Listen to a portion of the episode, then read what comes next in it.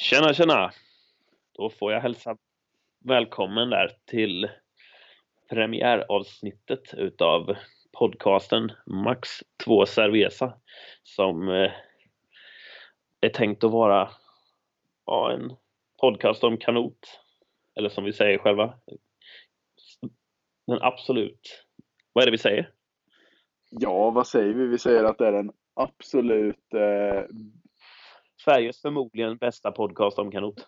Ja, där lossnade den. Vi är så färska i gamet här nu att vi inte ens har satt våran egen slogan än. Men jag känner att det här kommer ju ge sig med tiden. Vi kommer sätta standarden idag, helt klart.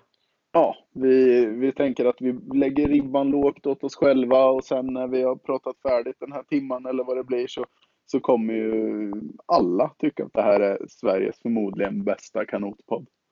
Exakt. Ja. Så vi kör väl därifrån? Ja, men det ser jag fram emot. Varför den här podden då? Har du ett bra svar på det? Ja, vi kan väl börja med att sammanfatta det som att vi två har ju kamperat ihop på en del läger och tävlingar och annat roligt och kommit fram till att vi sitter på för mycket roliga anekdoter och för mycket roliga samtalsämnen i våra långa Snapchat-konversationer som vi ville dela med oss till allmänheten, helt enkelt. En form av samhällstjänst som de kallar det i vårt fina avlånga land, eller hur? Ja, men lite så. Det var ju den någon gång. Vi satt och hade en sjukt vettig och rolig dialog om kanot och saker där kring, som det egentligen bara slog mig att de här sakerna måste ju ner. De måste liksom... Det vore trist om de bara försvinner. Precis. För på Snapchat försvinner ju saker och ting iväg. Och då slår det mig bara. Blogg. Mm. Precis. Då tog du det ett steg längre. Ja, men då spånade du idén där på en blogg. Och jag tänkte att det är lite roligare att prata. Så då tänker vi podd. Och sen ett par veckor, dagar, funderingar och teknikproblem hit och dit, så sitter vi här idag och spelar in vår första podd. Ja, det känns schysst. Ett par teknikproblem är ju väl lite i underkant. Men... Ja, det har ju varit mer strul än vad man någonsin kan tro. Men till slut verkar det ju nu som vi har fått ihop det i alla fall. Ja, det känns mycket spännande. Ja, det är lovande, det är lovande. Jag tänker att, vad är man nyfiken på här? Är vi nyfikna på vilka vi är? Jag är nyfiken på vem du är, så kör på. Ja, men jag börjar där. Att Jesper Melvinge heter jag. Born and raised i Finspång. Kanotist sedan ungefär 10-11 års ålder, om jag inte minns fel. Har gått på kanotgymnasiet i Nyköping. Säkert ett samtalsämne vi kommer att prata om igen. Det är ju en evig debatt, kanotgymnasiet, bra eller ej. Det vet vi inte än, men det kommer vi reda ut. Precis som vi kommer reda ut allt annat. Exakt. I övrigt så är jag 22 år gammal. Jag har ett stort intresse för fotboll på min fritid och jobbar idag som fastighetsmäklarassistent eller blivande mäklare på Ösköta fastighetsmäklare i Norrköping. Mycket tid på det. Den lilla tid jag får över emellan allt poddinspelande här framöver i alla fall. Ja, det gillar vi. Så jag tänker väl att vi börjar så skickar jag över på vad vi har för någon annan kille på luren här. Fabian Balanius heter jag, 22 år, bosatt i Jönköping. Har ju paddlat, det är oklart hur länge jag har paddlat, men det är i väldigt olika former sedan gissningsvis millennieskiftet typ. Ja. Mycket aktiv form fram till för 1,5 år sedan ungefär. Nu är det ju fortfarande lite granna i form av lite tränare, lite eget paddlande och även lite spiker. Det får man inte glömma. Det är ju en del av paddlingen nu med. Den är ju helt fantastisk del av paddlingen, skulle jag vilja säga, till och med. Ja. Det är nästan det jag mest... Det är nog nästan det som folk mest tänker på när de hör mitt namn. Ja, jag tror faktiskt det har nog satt sig ganska snabbt hos många. Det gick fort ur det. Ja, det är nog helt inne på rätt spår där. Att vi har vår berömda speaker och numera poddinspelare Fabian Balanius på plats. Bara en sån sak. Ja, det är kul. Ja, jobbar också. Säljer skidor och cyklar. Och även som tränare då. Kanottränare på Sanda gymnasiet. Den är intressant. Den får du ju ta lite mer ingång, för det tror jag inte så många vet om. Så den kan du ta en liten mer. Det kan jag ta och förklara lite mer noggrant här då. Ja. Sanda gymnasiet, vad som är Jönköpings idrottsgymnasium, har ju... Ja, det finns för högstadie samt gymnasieelever finns det än så länge på lokal nivå möjlighet att köra specialidrott då, med coachning ett par gånger i veckan. Och från och med faktiskt redan i höst så kommer det ju vara en nationellt intag. Så även folk från Finspång kan flytta ner och börja köra. Det är stort. Det är riktigt stort. Det är lite av ett paradigmskifte i svensk kanot, får man nog säga. Det får man ju verkligen säga. Och sen, som jag var inne på lite snabbt med kanotgymnasiet här då, så har vi en konkurrent nere i Sveriges Jerusalem som är där och utmanar lite. Ja, det är ju än så länge det är ju inte ett riksidrottsgymnasium på samma vis som kanotgymnasiet är där då. Men möjligheten att söka sig hit finns ju oberoende av var du bor i Sverige då. Precis. Ja, man har inte riktigt samma hjälp på traven när man kommer dit kanske som det blir på kanotgymnasiet i Nyköping. Men som du säger, man får söka oavsett vart man kommer ifrån. Ja, men lite så. Det... Hur många är det du är tränare för där nere nu då? Det är 2 stycken på gymnasiet och 5 på högstadiet. Så 7 stycken och fler kommer det bli då. Ja, det är ett riktigt skapligt gäng, måste jag säga. Jamen, så det ska bli spännande att se vad de kan åstadkomma när det blir lite tävlingar här framöver då. Precis. Och där kan vi väl då köra någon liten smidig och snabb övergång kanske då till kanoten. Vi har ju en säsong här framöver oss. Där vi har då Fabians adepter från Jönköping som kommer kliva in i hetluften, liksom många andra. Ja, det har vi. Jag tänker, vad har vi för säsong framför oss? Det borde ju vara en högintressant säsong.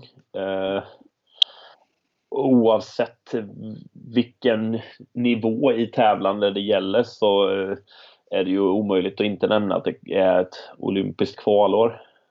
Precis. Det är ju alltid en het potatis i kanot. Ja, det är ju det. Det är ju inget snack om att det är det folk tränar för i 4 års tid, att köra ett OS-kval. Och även om det inte är aktuellt från alla yngre åldrar och sikta på det, så när det gäller seniorklassen så är det ju verkligen OS-kvalet som hägrar. Det kommer ju genomsyra saker och ting på ett eller annat vis. Så är det. Definitivt så. Men om vi tar säsongen från rätt ände så börjar det ju faktiskt lite senare i år än vad vi är vana vid. Vi har en första tävling som går i vinerbrödets land Danmark kring 4-5 maj, va? Om vi inte fel. Ja, det känns väl ganska mycket som en rättsatsning att inte lägga den tidigare, för inte som att man är bortskämd med att den tävlingen är alldeles för varm. Nej, den gamla goe Bagsværd-tävlingen är ju inte många som har så mycket till övers för, så att den nu förflyttas in i maj kan ju göra att vi kanske får se ett leende på läpparna även på en sån tävlingsplats. Det är inte så många som har överlevt den, trodde jag du skulle säga, men nej, men jag tror helt klart att det är en rätt satsning att bara ge dem någon vecka till med vädergudarna på sin sida. Ja, det har ju visat sig att den här lilla svängen att vi ställer om en timma till sommartid som vi gjorde nu i helgen är ju inte tillräckligt för att få vädret i ordning i Bagsværd. Så då ger vi det några veckor till helt enkelt. Ja. Och vi är väl egentligen, ja, man åker nog dit med förväntningar att man kommer ha med sig paddelhandskar. Man kommer vara förberedd på att tältet ska blåsa iväg. Ja. Blir det schysst så blir det en positiv överraskning. Precis. Och vi kan ju meddela så snyggt att Max 2 Cerveza kommer inte finnas på plats i Bagsværd 2019, tyvärr. Tyvärr kommer vi inte live-uppdatera därifrån. Nej. Det händer lite annat då. Ja, vi kommer på vara på ett lite annat typ av avanemang så att säga, i en annan huvudstad i ett annat land. Exakt. Så, men det är en annan historia som vi håller på till en annan gång. Vi håller på den. Ja, det gör vi. Ja. Om vi fortsätter stapla lite tävlingsschemat så kommer väl efter Bagsværd så har vi väl en uttagningstävling i Jönköping som kallas Våregattan. 2 veckor senare, ja. Det är väl, ja, nu är man tillbaka med vårtävlingen på Rocksjön. Det känns ju betryggande. Den har ju varit där egentligen, ja, i 90% av fallen så har det ju gått en vårtävling där. Det stämmer. På 2000-talet. Ja, nej, men någonstans så... Jag tror inte Kanot-Sverige riktigt har vaknat utan en sen fredagmiddag på Hasse på sjökanten i maj. Utan det så, ja, det funkar inte riktigt så. Kanot-Sverige har hittat hem. Ja, det kanske ska vara... Nu lossnade ju precis namnet på poddavsnitt nummer 1. Kanot-Sverige har hittat hem. Ja, vad bra. Ja. Det kommer alla ni som lyssnar nu förstå hur vi hittade det där. För det kommer det stå när ni klickar in på det här avsnittet. Bara en sån sak. Just när det gäller då den första svenska vårtävlingen. Det blir ju lite så här. Kanotsäsongen är ju ganska kort.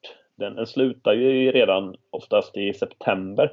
Och sen vet man ju ingenting förrän det är maj igen. Så förutom då den här Bagsværd-tävlingen.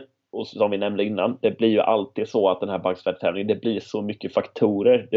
Det kan bli ojämnt med lottningar i och med att det är mycket danskar, det är mycket norrmän och finnar och sånt som tävlar där. Och att dessutom vädret kan vara helt urspårat.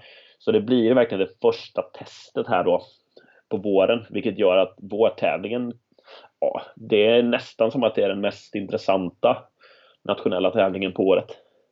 Det stämmer faktiskt, för att precis som du säger, det är en väldigt lång försäsong i kanot som gör att det kan hända mycket. Ja, exakt.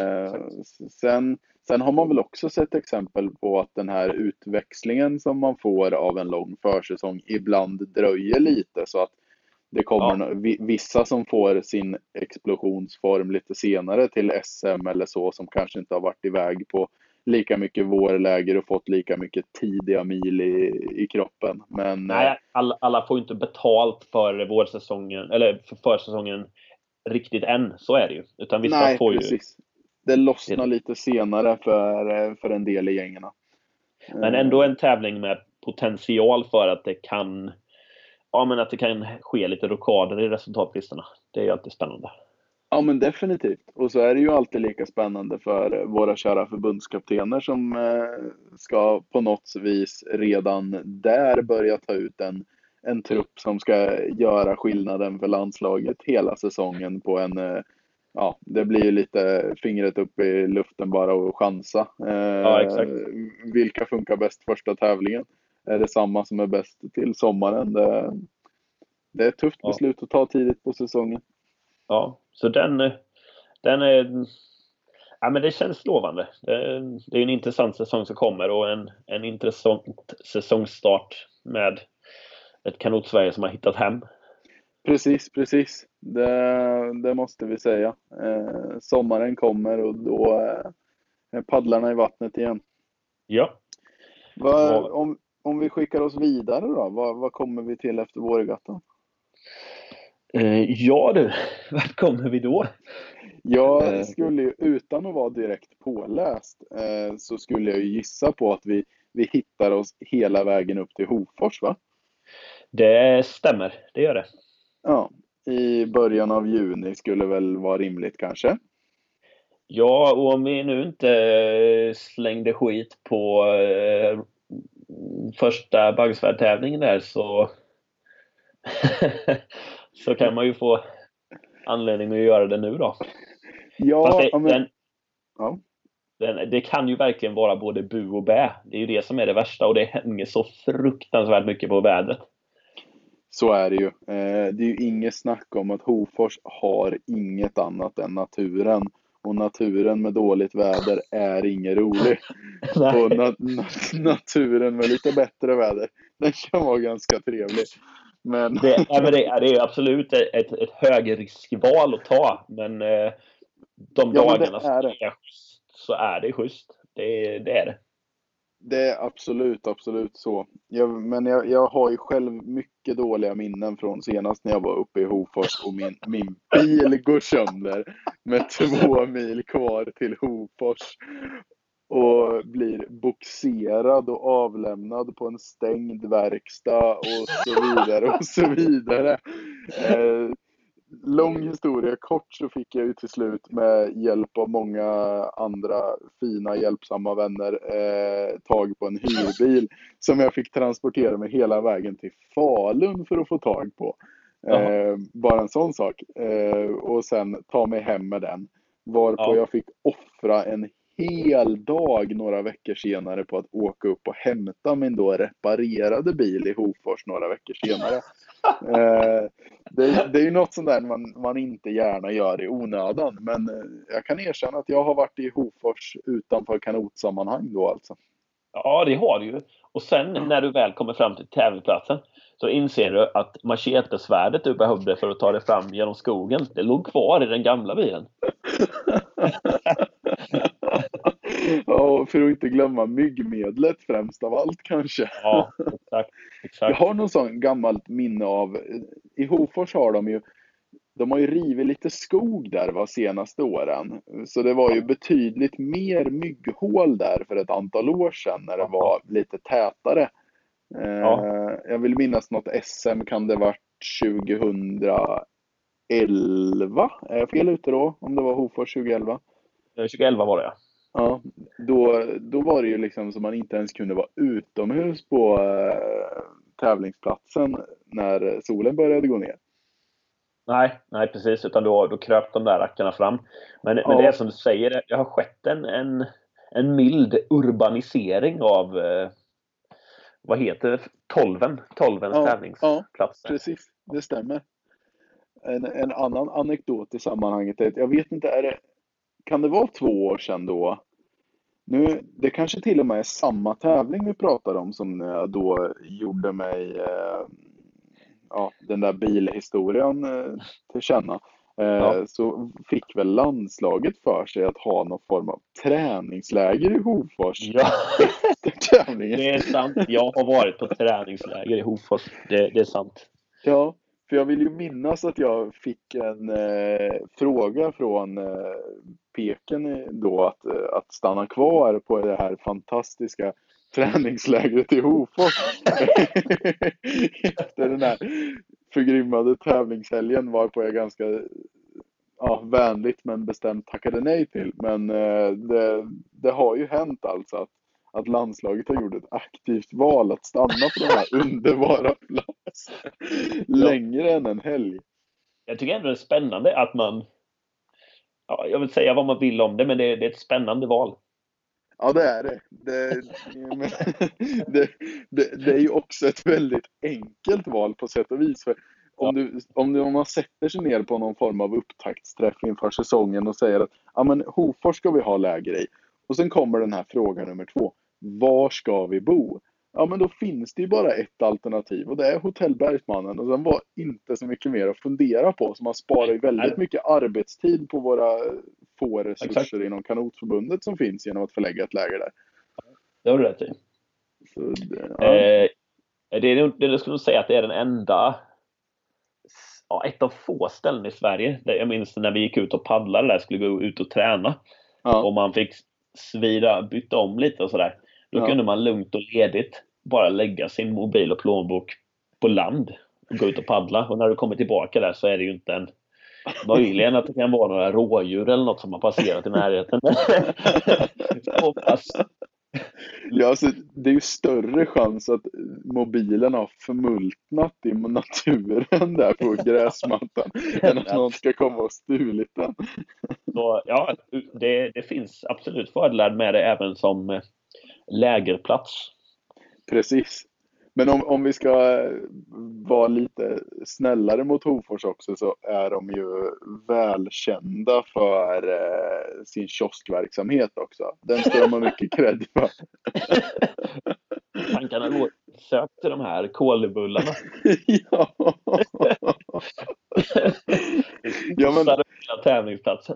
Ja men tänk, jämför skillnaden ändå. Det är klart, väder i all ära, fin läktare i all ära, men när du kommer upp till Hofors och blir serverad en riktig kolbulle gentemot att åka ner till Jönköping och bli mottagen av en riktig snål smålänning, en kafeteria som ska ha 25 spänn för en kopp kaffe på Swish.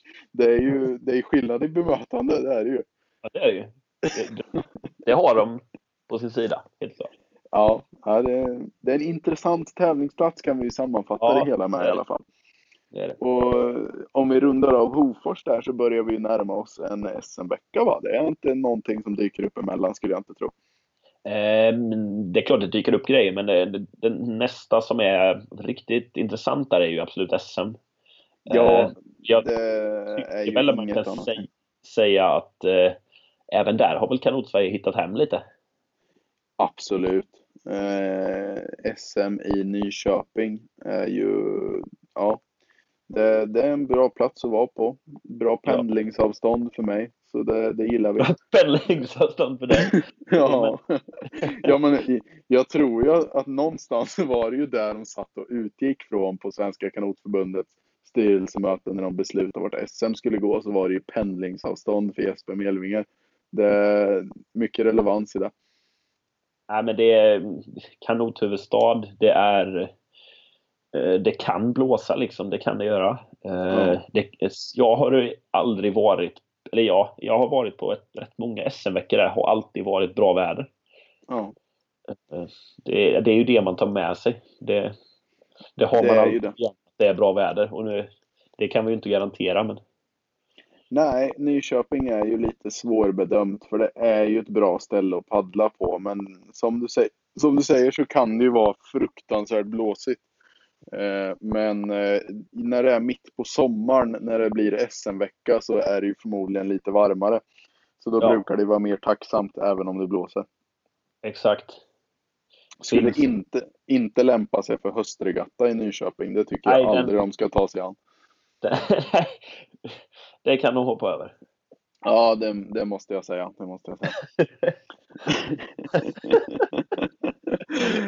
Är det något mer vi behöver lyfta direkt?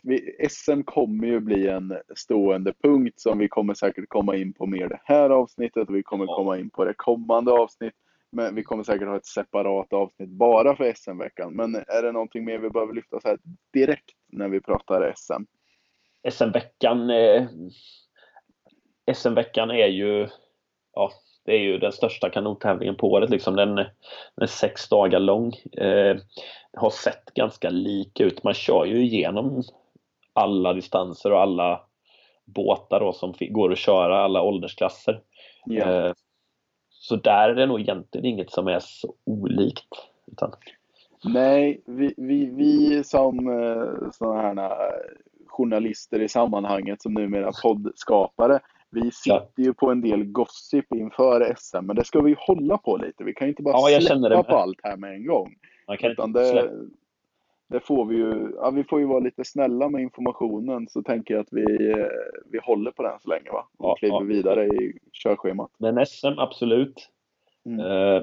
Därefter så, ja. Sen är det ju ett VM som väntar liksom. Ja, det är det ju. Vart går VM i år? Det har jag VM helt... går ju i Szeged, Ungern. Szeged, där har man ju varit. Vad sa du? Det har varit där. Där har man ju varit. Ja. Du har varit där. Ja, just det, jag har också varit där. Just det, tävlat. Vi har varit där samtidigt. Du var där samtidigt. Du har ett påminne. Det är ju också en historia i sig. Ja, det är det. Hade jag glömt bort. Ja, det är ett par år sedan. Nu, jag tappar bort årtalet till och med. Kan det vara... Ja, jag skjuter från höften 2014. Jag tror att du pricksköt från höften. Det var nog 2014, va? Bullseye. Ja, det måste vara så. Ja. Det var en upplevelse där med. Det var det absolut.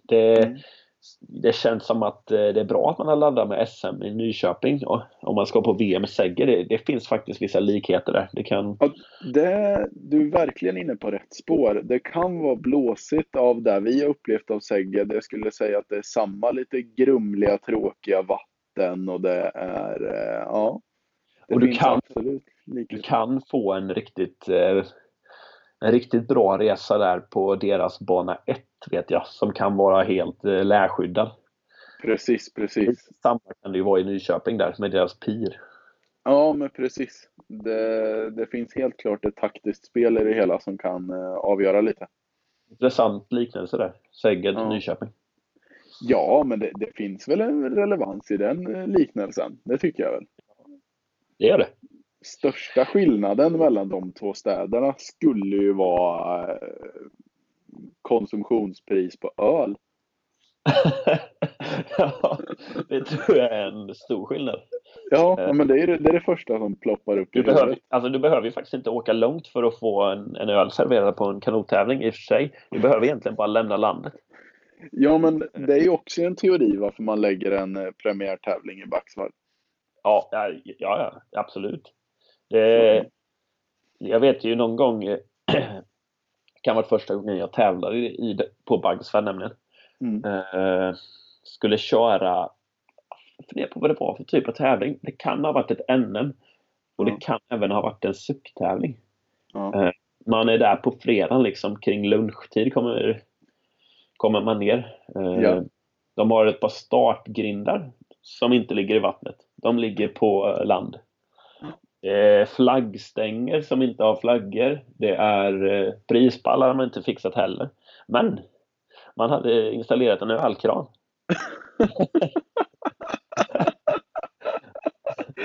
Ja, det är ju prioriteringsordning som heter duga alltså. Ja, det är bara ett land bort, men det är så stor skillnad alltså. Det där är en rätt intressant fråga. Nu är ju, du och jag är ju väldigt liberala i vår syn kring såna här saker och tycker väl generellt att man, det är eget ansvar. Man borde få göra som man vill. Man kan hantera sin egen kropp och sitt eget sinne. Och liksom. Men det är intressant hur tabubelagt alkohol och idrott är i Sverige mot hur absolut inte tabubelagt det är i, som du säger, bara man kliver över närmsta gränsen till landet bredvid. Ja det... Och jag säger varken att det ena är rätt eller fel, tycker jag inte, men det är intressant där, verkligen. Ja, det är det. Och tar du det då vidare till VM-orten där och Szeged, så tar du det ett steg vidare ytterligare, skulle jag tro. Ja, men definitivt. Jag vet ju, vi har ju båda varit på en del av de här tävlingarna, mästerskap i U23 och juniorsammanhang, och det är ju komiskt att se andra nationaliteter som, de är inte långsamma fram med alkoholhaltiga drycker efter sista startskottet på sista loppet har gått. Nej, det kan gå fort. Ja, det är en annan approach än vad vi svenskar är vana vid, helt klart. Ja, intressant. Vad tror vi med Sverige? Sverige hoppas vi kommer till start så mycket som möjligt där på VM. Ja, jag har väl svårt att se något annat än att de gör någon form av dundersatsning på att starta på så många distanser och framförallt de distanser som är OS-kval lämpliga då. Som möjligt, ja. Ja, man lär väl försöka med så många som möjligt som du säger. Ja, men det låter rimligt. Det är en sån sak som är intressant att återkomma till. Det är det definitivt och det kommer vi få skäl att återkomma till många gånger tror jag. Allra helst efter de första tävlingarna är avbockade när vi har lite mer kött på benen så att säga. Ja. Spännande. Ja, precis. Spännande sommar framför oss. Det har vi verkligen. Nu ska vi inte gå in för allt för långt här på vad som händer efter VM för det är ju ganska avlägset egentligen. Ja, det är det. Men vi satt ju här och diskuterade innan att vi har ju ändå en punkt som är svår. Ja, men det är mycket svårt att inte komma till slutsatsen att det är ett stort frågetecken efter placeringsorten på vår kära höstregatta 2019. Om man skulle ha det som en säg att man skulle köra På spåret. Ja. Det skulle inte spela någon roll hur många ledtrådar man fick för det hade inte varit någon som hade kommit på det ändå. Nej, jag tror inte det. Det finns inga ledtrådar som leder dit. Nej. Det finns knappt vägar som leder dit. Nej, det är väl någon form av å med lite burken botten på. Du kan ta det dit via, men jag vet inte tusan. Men det är mycket intressant och det är en placeringsort av tävlingen som liksom har varit en dvala i flera år. Man har inte hört talas om det här. Vi har ändå varit aktiva inom den här sporten i ganska många år. Tillräckligt många år för att faktiskt ha varit på den här tävlingsplatsen förut. För det tror jag inte alla som är aktiva just nu har varit. Och utan att någon har slagit på djungeltrumman så det här ryktet har liksom kommit upp till oss än att det är tävlingsbart i Örkeljunga. Där har vi släppt namnet också igen. Utan den bara dök upp där på ett papper skrivet av självaste Svenska Kanotförbundet. Och sen har det varit knäpptyst om det. Vi har inte ens fått ett pressmeddelande kring anledningen till det här. Vad kändes spontant? Höstregattan i Örkeljunga, stark eller mild sås på den? Det är väldigt mild sås. Den är nästan sur sås skulle jag vilja säga. Ja. Det är det. Ja. Det som ju generellt sett är brukar vara lite problematiskt med en höstregatta är ju att få de som har laddat ur alla krafterna på ett VM att orka samla ihop sig på en tävling till. Ja, men så är det ju. Och man gjorde ju något försök, var det förra året man började med att lägga höstregattan tidigare för att lösa det där problemet lite. Och det var väl ett bra försök skulle jag vilja säga, men verkligheten är ju ändå sådan att de aktiva som tycker sig själva vara för bra för att ställa upp på de här tävlingarna som inte gäller så mycket annat än att synas på svensk mark. De dyker ju inte upp oavsett vilket datum man skriver på inbjudan. Så det blir så. Det spelar ingen roll hur mycket de egentligen måste vara där. För det finns alltid, nu ska jag inte säga att folk gör så, men det kommer alltid finnas förkylningar som vi inte vet så mycket om som kommer kunna komma emellan. Ja, mer eller mindre allvarliga förkylningar kan man väl lugnt säga. Ja, man kan väl säga att de här coldzyme och allt vad det finns nu för tiden och botar det mesta med, de funkar inte på alla helt enkelt. Nej. Och så i ännu mindre grad den tiden på året. Så. Ja, det är lite så. Du har de som har satsat på VM, de har liksom lite kört slut sin energi där. Och de som inte kördes mot VM då, de har ju kanske satsat väldigt mycket på SM och tävlat 6 dagar på SM och kanske därför har laddat ur väldigt hårt under sommaren.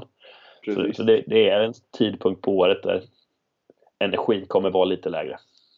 Ja, men precis. Och men som sagt vi väljer att hålla på de här saftiga uttalandena och diskussionsämnena mer djupgående till senare avsnitt. Men vi kan ju konstatera att vi ställer oss något skeptiska till Höstregattan 2019 och vi tar gärna emot en förklaring hur det kommer sig att det har hamnat i Örkeljunga, och framförallt också är det någon som har gjort någonting åt de orättvisa förhållandena där. Det är ju... Nu ska jag inte bara säga att jag är helt säker, men jag tror faktiskt att det är det som har hänt och att det är därför de har varit borta. Ja. Men med alla parametrar som kan tala emot en höstregatta överlag, så är det väl så är det ju det många vet om, att de här lite grunda banorna, många har med sig det. Precis. Men jag tänker en aspekt som vi inte har tagit in här är också, det är, som vi missade lite när vi pratade tävlingar här nu, det är ju att nordiska går ju i år på svensk mark i Jönköping, va? Ja, och då har man ju därför spelat ut en ganska naturlig höstreta arrangör. Exakt, det är så jag tänker mig, att det blir liksom en tävling för mycket att ha tre i Jönköping. Det blir det. Och då fick man helt enkelt kasta in något reservkort. Det var, och då var det Örkeljunga. Men det är liksom tänkte svenska landslaget i fotbolls-VM i förra sommaren här, att det var ungefär som Jimmy Durmas inhopp där mot Tyskland. Det är den nivån nu som Örkeljunga. Men det är en paniklösning, men det är det. Den är inte riktigt genomtänkt, men man försöker i alla fall. Den har oddsen på sin sida, men det vore ju absolut motbevisa oss gärna. Ja, där kan vi väl sammanfatta den punkten, att Örkeljunga motbevisa oss jättegärna. Sverige har inte riktigt hittat hem här, men definitivt så. Men återigen, att Kanotsverige ska hitta hem då, så får vi väl i alla fall återigen nämna att vi har ju en tävling kvar på året, hoppas vi. I och för sig inte har vi fått officiellt där, men... Jag känner att sista åren här har vi ju inte, känner jag i alla fall, att man har inte riktigt varit helt säker runt sommaren om det kommer bli jaktsnurren. Nej, precis. För det var den du syftade på, Isa. Absolut var det den jag syftade på. Och vi är ju starka förespråkare av att det ska bli av, men vi har inte fått något slutgiltigt besked än i alla fall. Nej, men jag känner, har vi inte hört något annat, så fram tills vi har något annat, så räknar i alla fall jag med att boka in första helgen i oktober. Utan tvekan så. Den har vi uppbokad sedan länge. Den har ju verkligen gjort ett sånt avtryck att det skulle bli väldigt många som ser fram emot den, och det skulle vara väldigt många som skulle bli ganska besvikna om den inte blir av, tror jag. Ja, definitivt så. Och du och jag är kanske de som skulle bli mest ledsna. Det definitivt så. Till. Men vi är väl många, men jag tror att vi säkert är ett gäng på ett 20-tal som skulle ta mer illa upp än alla andra om det skulle försvinna. Det är lite extra varmt om hjärtat. Så exakt. Precis. Helt klart. Men där har vi i alla fall kortfattat lyckats binda ihop vad vi har för säsong framför oss. Och det är ju som sagt en väldigt intressant säsong. Det ska bli kul. Ja, precis. Riktigt roligt. Och jag tänker, för innan man drar igång en säsong så är vi ju liksom inne i någonting som vi är nu, som vi har nafsat lite på här med försäsongen. Där alla är nu helt enkelt. Vad tror vi om, vad har försäsongen gett i år? Jag vet ju bara, mina adepter har varit iväg på Malmorca på lite läger precis, ska iväg senare också till Polen då. Sen givetvis är det väl landslaget vi kommer komma till. De har ju i år hittat hem, kan man säga. Kanot-Sverige har hittat hem genom att åka tillbaka till Florida. Det är rätt många år de har varit borta därifrån faktiskt. Ja, under alla mina år i landslaget här nu, jag har ju precis lyckats vara med de åren man valt att inte åka till och, så jag kan ju inte svara för om det är tur eller otur. Jag har ju inget bra svar på det. Men, du är neutral inför den frågan. Ja, precis. Ja. Men jag har ju verkligen lyckats hamna precis mitt emellan där.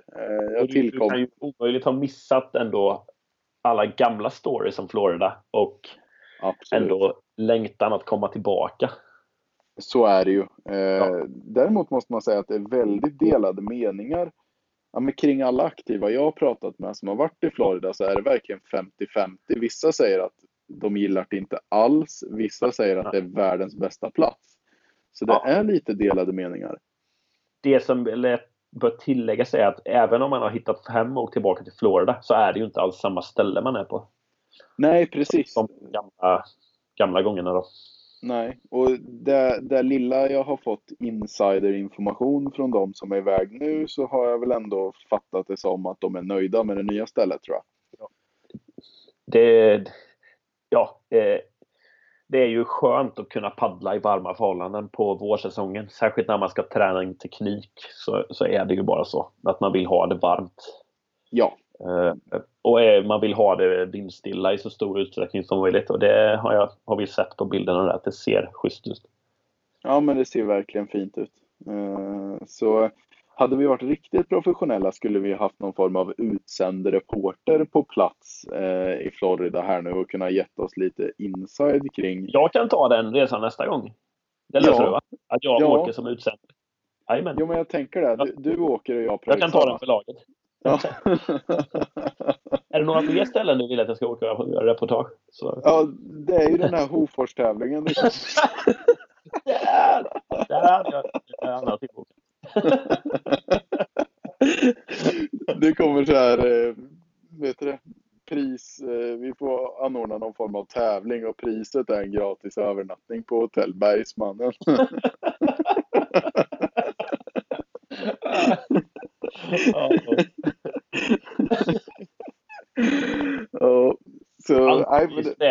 En övernattning på 12:ens tävlingsplats. Jesus. Nej, men försäsongen här så tror vi väl att det rullar på bra för dem i Florida, va?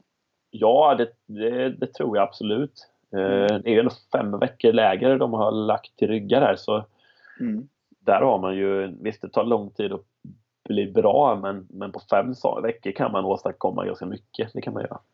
Ja, men precis. Jag har inte hört, jag vet inte egentligen, innan jag kom upp i landslagsnivå så var det ju alltid de här berömda 2000-testerna. Man kan tycka att 2000-tester är relevanta, man kan tycka att 2000-tester är helt irrelevanta. Men det var ändå att Sverige fick några små tecken på de första tecknena på hur det gick för folk. Ja. Ja, och det var lite spännande i sig, för det var alltid så att det släpptes ut de här 2000-testerna. Ja, jag tror de kom ut på förbundets hemsida faktiskt, men då snackar vi 10 år sedan. Ja, precis. Och då var det som den första lilla snackisen så. Ja. Ja, jag har inte hört så mycket sånt i år. Nej, all respekt till de som är där, och det är ett riktigt bra och duktigt gäng, tror jag. Men det är inte många där som sipprar ut information till oss här hemma, tycker jag. Det gör de inte. Det är inte många djungeltrummor de fick med sig på flyget. Nej, mina stod kvar här hemma när de åkte. Ja, exakt. Inga trumslagare. Jag vet inte ens om de fick med sig ett PlayStation dit. Men det borde de löst på plats kanske. Kan det vara så att trumslagarna försvann med oss? Ja, jag tror ju det. Vi får väl se vår session som en väldigt bra session, tror jag. Vi tillförde nog någonting. Sen fanns det nog de som tyckte att vi inte gjorde det, men det tycker jag vi gjorde. Ja, visst gjorde vi det. Jag var ju uppe nu i Stockholm och kom ju i kontakt lite grann med några av dem som hade varit där. Men jag tycker ändå inte, jag blev inte direkt påkastad med information och tendenser om hur det har gått, utan jag fick ju rycka ut, slita ur dem för att få reda på någonting. Så ja, det kan vara, vi får nog veta mer när det drar ihop sig mot säsong alltså. Ja, jag tänker det. Det här lägret har fallit väl ut. Ja, precis. Och jag kanske var extra rädda för att säga saker till mig. De vet att dina djungeltrummor står avdammade hemma redo i Jönköping. De är välsmorda. Ja, de är det. Men det helt kan ju också vara vänta. Ja, det kan ju också vara så att när det börjar närma sig läger 2 nu i Portugal är det, va? Att det är först där det börjar utkristallisera sig lite mer resultatmässiga grejer. Ja, dels att folk har kommit igenom det här första med balansen, med tekniken, och man även börjar träna lite mer tävlingsspecifikt då. Ja, precis. Ja men vad är vi mest nyfikna på med försäsongen då? Vad vill vi se? Vad funderar vi på? Det mest intressanta skulle väl vara om laget som sådant ändå har tagit ett kliv framåt. Ja. Det skulle väl jag tycka var kul om Kanot-Sverige skulle hitta hem på det viset. Men om det laget som sådant har gått fram, men sen är det ju givetvis hur folk står sig mot varandra. Ja, men precis. Nej, men jag tänker också det, att det är helt rätt där du är inne på att hur bredden liksom utvecklar sig, för de har ju varit ett ganska stort gäng i Florida, va? Får man väl ändå påstå. Ja, det är och det är ju alltid en evig diskussion om det är positivt eller negativt för många. Och det får vi väl se när det börjar närma sig tävlingssäsong, om det är många som levererar eller inte. Ja, spännande. Ja, det blir intressant. Se om det kommer några nya unga krafter in i landslaget. Det har ju varit lite halvdålig påfyllnad senaste åren. Det har det. Men ja, det är ändå lite påfyllnad där av lite yngre grabbar på 200-scenen. Ja, det stämmer nog att det kommer några yngre där. Du har väl någon i Jönköping, Fredrik har du ju. Fredrik, där. Ja, absolut. Ja, precis. Och sen Theodor gjorde det ju bra förra året. Men jag får rycka och slita lite i de informationstrådarna också. Ja, men precis. Så får vi se om vi har något matnyttigt med oss till nästa avsnitt kring det. Jajamän. Ja. Kör du. Säg du. Men jag tänkte att vi skulle börja liksom spåna vidare lite här nu när vi ändå är inne för säsong och allting vad som händer. Om vi pratar många andra idrotter, om vi pratar fotboll, om vi pratar hockey, så har vi det här berömda silly season som alla vill prata om och det skrivs om, och det är ju medias stora kärlek. Och vi vill ju såklart förknippa det här med kanot också. Ja, kanot är ju i alla fall i grund och botten en individuell idrott, så klubbtillhörigheten har ju primärt inte någon jättebetydelse, men du tävlar ju även i K2 och du tävlar i K4, så därför där har den ju en betydelse framförallt på SM då. Precis, och just det här med SM har ju gjort att det har blivit lite förflyttningar varenda år egentligen. Ja, det är väl tack vare SM som det ändå existerar en silly season i Kanot-Sverige. Ja, det är en lite intressant grej det där också, att det har blivit, jag vet ju det har också varit en evig debatt inom Kanot-Sverige det här att det är för lite besättningslopp på regattorna, att man vill köra mer klubbesättningar, folk är irriterade på testloppen och så. Testloppen ska vi väl i och för sig ta, det är en helt annan fråga, men jag måste säga att jag tycker det är bra att man inte har så mycket klubbbesättningslopp på regattorna. För det gör ju att när de här loppen väl går på SM så blir de har det någonting extra. Ja, de har en riktigt fin status. Det är då folk det åker på 2 respektive 4 tävlingslinjer av samma färg.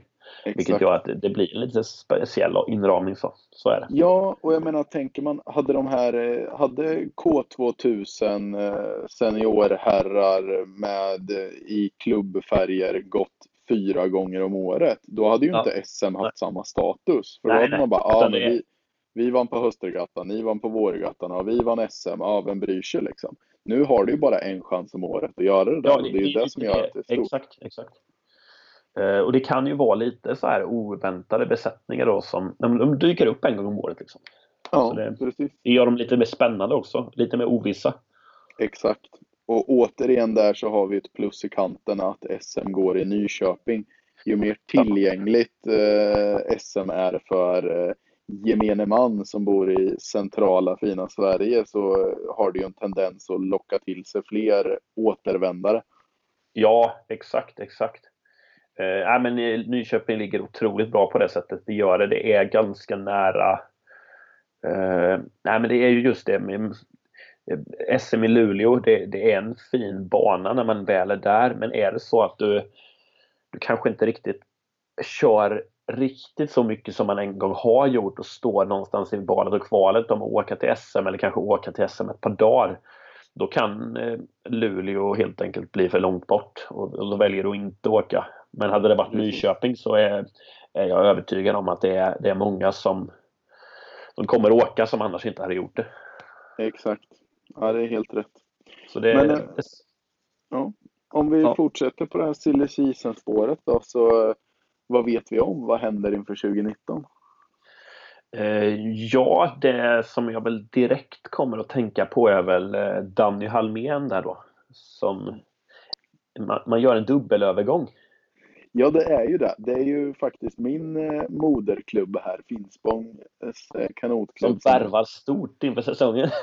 Ja, verkligen. Och från free agent-listan, eller vad säger man? Nej då, det är ju de två Linköpingsadepterna Danny och Johannes som de kände väl lite blodad tand efter att paddla K4 som jag har förstått det. Det är nog det de är mycket ute efter. Jag vet inte, Finspång har väl egentligen ingen tradition av att ha dragit till sig särskilt mycket folk. Eller är det någon som har bytt överhuvudtaget, varken dit eller ifrån, eller? Vi har ju lite som har hänt genom åren i alla fall, har vi ju. Men det är ju det kanske inte är något så här revolutionerande, men det är väl klart att i det här fallet handlar det om K4-paddlingen på alla sätt och vis.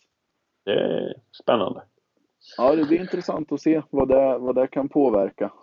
Danny då, Halmén, som kommer senast från Örebro. Nej, senast från Linköping senast. Ja. Och dessförinnan från Örebro ja, Danny, han kommer ju nu då tillhöra en ganska utvald och speciell skara som är inne på sin 3:e kanotklubb. Ja, den är intressant faktiskt. Ja. Det är inte så många som har gjort det. Nej, det är ju inte det. Det är intressant. Där tar vi gärna in lite lyssnartips på vad vi har för gamla adepter som har lyckats med det. Ja. Kommer inte på så många bara så där på rak arm. Jag vet en, vet jag. Petter Öström, eller Petter Menning som han numera heter, landslagsmannen där. Han har ju Vaxholm, Näset och nu blir jag helt plötsligt osäker. Jag tror att det är Örnsberg. Ja, det kan nog stämma. Det låter bekant när du säger det. Jag har inte maratonlandslaget där också. Vad heter han? Nils har ju varit i 3, Fagervik, Västerås och Örnsberg också då. Precis. Så det... sen min tränare Max har ju också bockat av både Arvika, Karlstad och Skellefteå. Det är ju en mix. Ja, det är en udda skara för dagens aktiva kanotister är ju inte det, de stora skyltfönsterna till klubbar direkt. Nej. Men jag vet att han har ju bockat av 3. ja, det är en liten men intressant skara. Ja, det är det ju. Det är om man det vågar ju säga lite klubbhoror. Ja, vi får köra en liten censur på den där. Men... ja, vi kör en censur på det. Den får vi plocka. Ja. Vi kör vidare där. Har du koll på vad det är någonstans i? Ja, vi är på... ja, det är vad vi har mer för några eventuella CDC sen. Ja, nej. Oavsett vad så är väl det mest intressanta. För det gör väl att det är det. De andra eventuella klubbövergångarna hamnar lite i skymundan där. Precis. Vi kan ju återigen säga att vi tar in lite lyssnartips här om det är någon som sitter på någon saftig information. Ja. De får ni gärna återkomma med. Precis. Annars så tycker jag att vi börjar ju närma oss en timma här. Vi ska runda av lite. Vi har en punkt här som vi känner oss väldigt villiga att ta upp. Och det är ju att vi har ju noterat någonting under försäsongen. En sekt skulle vi vilja kalla det. Vi skulle vilja kalla det en chock. Vi har varit lite i chock här hemma i Sverige efter vad vi har sett bland annat i Florida. Precis. Och det är ju att vi ser ett tydligt mönster bland kanotister som har någon form av härstamning från Brunnsvikens kanotklubb som verkar ha fått en förkärlek för en viss tennisspelare. Ja, precis. Och det är inte Roger Federer. Nej, det är inte det. Utan han heter så mycket som Björn Borg. Och han har exakt tillverkat kläder och nu i träningsform. Och vad är det då vi har sett? Ja, vi har sett en spridning av hans träningskollektion. Exakt. Över land och rike från dessa Brunnsviken-adepter helt enkelt. Ja, och det är exakt på, verkligen förvånande så. Det är för de träningskläderna som kommer från Björn Borg är ju inte några speciella paddlingskläder heller. I och med att det är mer lite så här lösare t-shirts, det är shorts, så det är väldigt oväntade grejer för en kanotist. Precis. Så det är vi sätter ett stort frågetecken till vad som ligger bakom det här, om det är något så enkelt att det är någon som har lyckats dra till sig en liten sponsring eller vad det är som gör det här. Ja, men det som väl talar emot det är att vi inte har sett några officiella inlägg från egentligen någon kring det här. Exakt. För det bor ju ändå en liten influencer i var och en av oss. Och vi har ju inte på något sätt kunnat se något av det. Nej, det är ingen som har lagt upp några rabattkoder vad vi har kunnat spåra, va? Nej, men vi har ju helt klart sett, vi har sett Albert Pettersson där, landslagskanotisten. Han har kört Björn Borg. Ja. Väldigt, väldigt förvånande har vi ju sett David Johansson. Exakt. Ja, det känns nästan som den mest oväntade. Ja. Vi har sett båda bröderna Friman, va? Ja, Björn Borg. Ja. Exakt, och alla de där fyra har en väldigt nära anknytning till Brunnsviken. Definitivt så. Och ska jag vara helt ärlig så jag visste faktiskt fram till det här inte ens om att Björn Borg hade träningskläder. Jag tror det är rätt så färskt. Jag har sett dyka upp i vår kära paddeltennishall här hemma i Norrköping. Dyka upp lite titt som tätt. Men då snackar vi ju å andra sidan om modeguru-eliten. Ja, exakt. Ja, det är ju en annan klass på det hela där. Ja.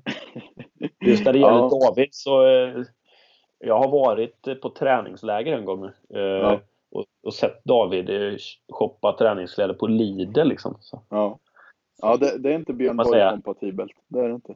Det är ett paradigmskifte som har skett. Precis. Ja, men vi får väl slänga ut den i luften helt enkelt. En lyssnarfråga. Var kommer det här ifrån? Allt ni har. Ja, och gärna en förklaring från David själv kanske. Ja, ett litet uttalande där vore fint. Ja, det är bra. Vi är så mycket som framme på sista punkten. Årsmötet där. Ja, den skulle vi kunna ta. Den skulle vi bara lite flyktigt kunna beröra vid. Ja, men, om man säger som så här, ett årsmöte hos Svenska Kanotförbundet är väl inget direkt som man får goosebumps av, om man hör det sägas flyktigt. Nej, så är det. Gåsud. Men är det någon gång man känner att man kanske, jag hade velat vara på Svenska Kanotförbundets årsmöte en lördag, så här var det nog ändå i år. Det var nog det. Som sagt, första och sista gången. Ja, jag höll på att springa förbi den här punkten för att det är så mycket ångestladdat. Men dels för att den är så torr och tråkig, den här punkten, just ett årsmöte. Men samtidigt så ångestladdad den här gången. Precis. Och jag menar att jag tror att alla vet ju bakgrunden kring all debatt som har varit kring slalom och styrelsen och hit och dit. Och vi ska väl inte grotta oss så djupt in vem som har rätt eller fel. Eller nej, för vi kan inte för lite. Då är det ju inte vår primära gren. Exakt. Men det är ju ändå samma förbund. Ja, och där någonstans kan vi ju konstatera att felet i grund och botten ligger i kanske att det är samma förbund. För det kanske inte borde vara. Delar av, men man kommer för långt ifrån varandras verksamhet. Precis. Men vi måste ju verkligen lyfta den här frågan, att vi hade velat lyfta debatten ur sandlådan, va? För det har varit mycket dålig pajkastning från båda håll. Ja, vi har ju sett då den här debatten kring slalomlandslaget. Ja, det har varit på löjligt låg nivå. Ja, det är ruggigt dåligt faktiskt. Och det är så oproffsigt så att man mår lite illa när man läser det, alltså. Ja, man vet inte riktigt om man ska skratta eller gråta, kan man väl säga. Nej, men vi hade ju en lång debatt faktiskt i samband med att vi kom på den här idén med podden, att vi skulle åka upp till årsmötet med en skål med popcorn bara för att sätta oss ner i godan ro och försöka att bara skratta åt eländet. Sen så kom vi inte riktigt så långt, utan vi hade, livet kom emellan. Men, typiskt att alltid gör det. Ja, det gör ju det. Men jag vet inte riktigt hur vi ska beröra den punkten mer. Men det är en intressant fråga, men det är svårt att säga hur jag vill uttala mig kring det. Alltså. Ja, men årsmötet har ju passerat. Och vad jag vet så har det ju inte situationen blivit värre i alla fall. Nej, men precis. Vi kanske ska hålla så att vi är uppdaterade kring situationen. Vi kanske ska ta någon timme och läsa igenom ett årsmötesprotokoll om det dyker upp här framöver. Kanske vi får tag på något saftigt till nästa avsnitt som vi kan ta en djupare diskussion kring. Mycket spännande. Ja, det blir fortsättning följer. Det är mycket, mycket cliffhangers här idag, men det gillar jag, känner jag. Ja, jag känner det med. Så är det ju. Och då är vi ju framme vid vad som kommer bli en stående punkt. Kanske den minsta, men ack så viktiga punkten då på dagordningen. Precis. Kan du dra den för våra lyssnare? Jag kan dra den. Alla som är här och lyssnar har ju nu såklart lagt märke till vårt kanske utstickande namn här. Max 2 Cerveza har fått lite invändningar på att det är någon form av grammatiskt fel i vår spanska kring det här namnet. Men det kan vi bara avfärda med en gång och säga att det skiter vi fullständigt i om det så skulle vara. Men så var det med den saken. Men bakgrunden till det här namnet, det har vi väl sagt lite som så att det håller vi oss för oss själva. Jag tror att vi har en viss del av vår lyssnargrupp som vet vad det kommer ifrån. Men jag tänker att vi håller det så. Det är lite kreolspråk där. Det är ju 2 olika språk. Så räcker det ju inte med en anekdot för att härleda fram det namnet. Exakt, utan det är ju en hel ihopbakad kalaskaka av anekdoter från våra liv inom kanoten som bara vart på något vis så självklart med det här namnet till slut. Så de som vet, de vet helt enkelt. Och de som vill veta, då får man fundera vidare kanske. Hur som helst mynnat fram i det kanotrelaterade namnet Max 2 Cerveza. Ja, precis. Långsökt kan man tycka. Det tycker inte vi. Intressant säger jag. Ja, exakt. Men då sa vi ju såklart att när vi har kommit fram till det här namnet måste vi göra någon form av punkt av det också. Och då blir det ju logiskt nog att vi ska välja ut de två ölen vi rekommenderar. Helt enkelt. Max 2 öl per avsnitt som vi ska rekommendera. Från oss till er. Ja, som Simplast på något sätt representerar dina senaste öl kan man väl säga. Ja men precis. Så jag tänker att jag bollar över till dig Fabbe så får du bara inleda den här punkten med ditt förslag. Ja, jag var ju uppe i Stockholm i helgen och då får man ju ta seden lite där, dit man kommer. Ja. Kanske jag inte gjorde fullt ut med mina val, men det var ändå så att jag valde att kliva upp lite granna prismässigt. Det var ändå lite, jag hade lite ledighet där och ville lyxa till det lite, så jag valde att kliva upp på det.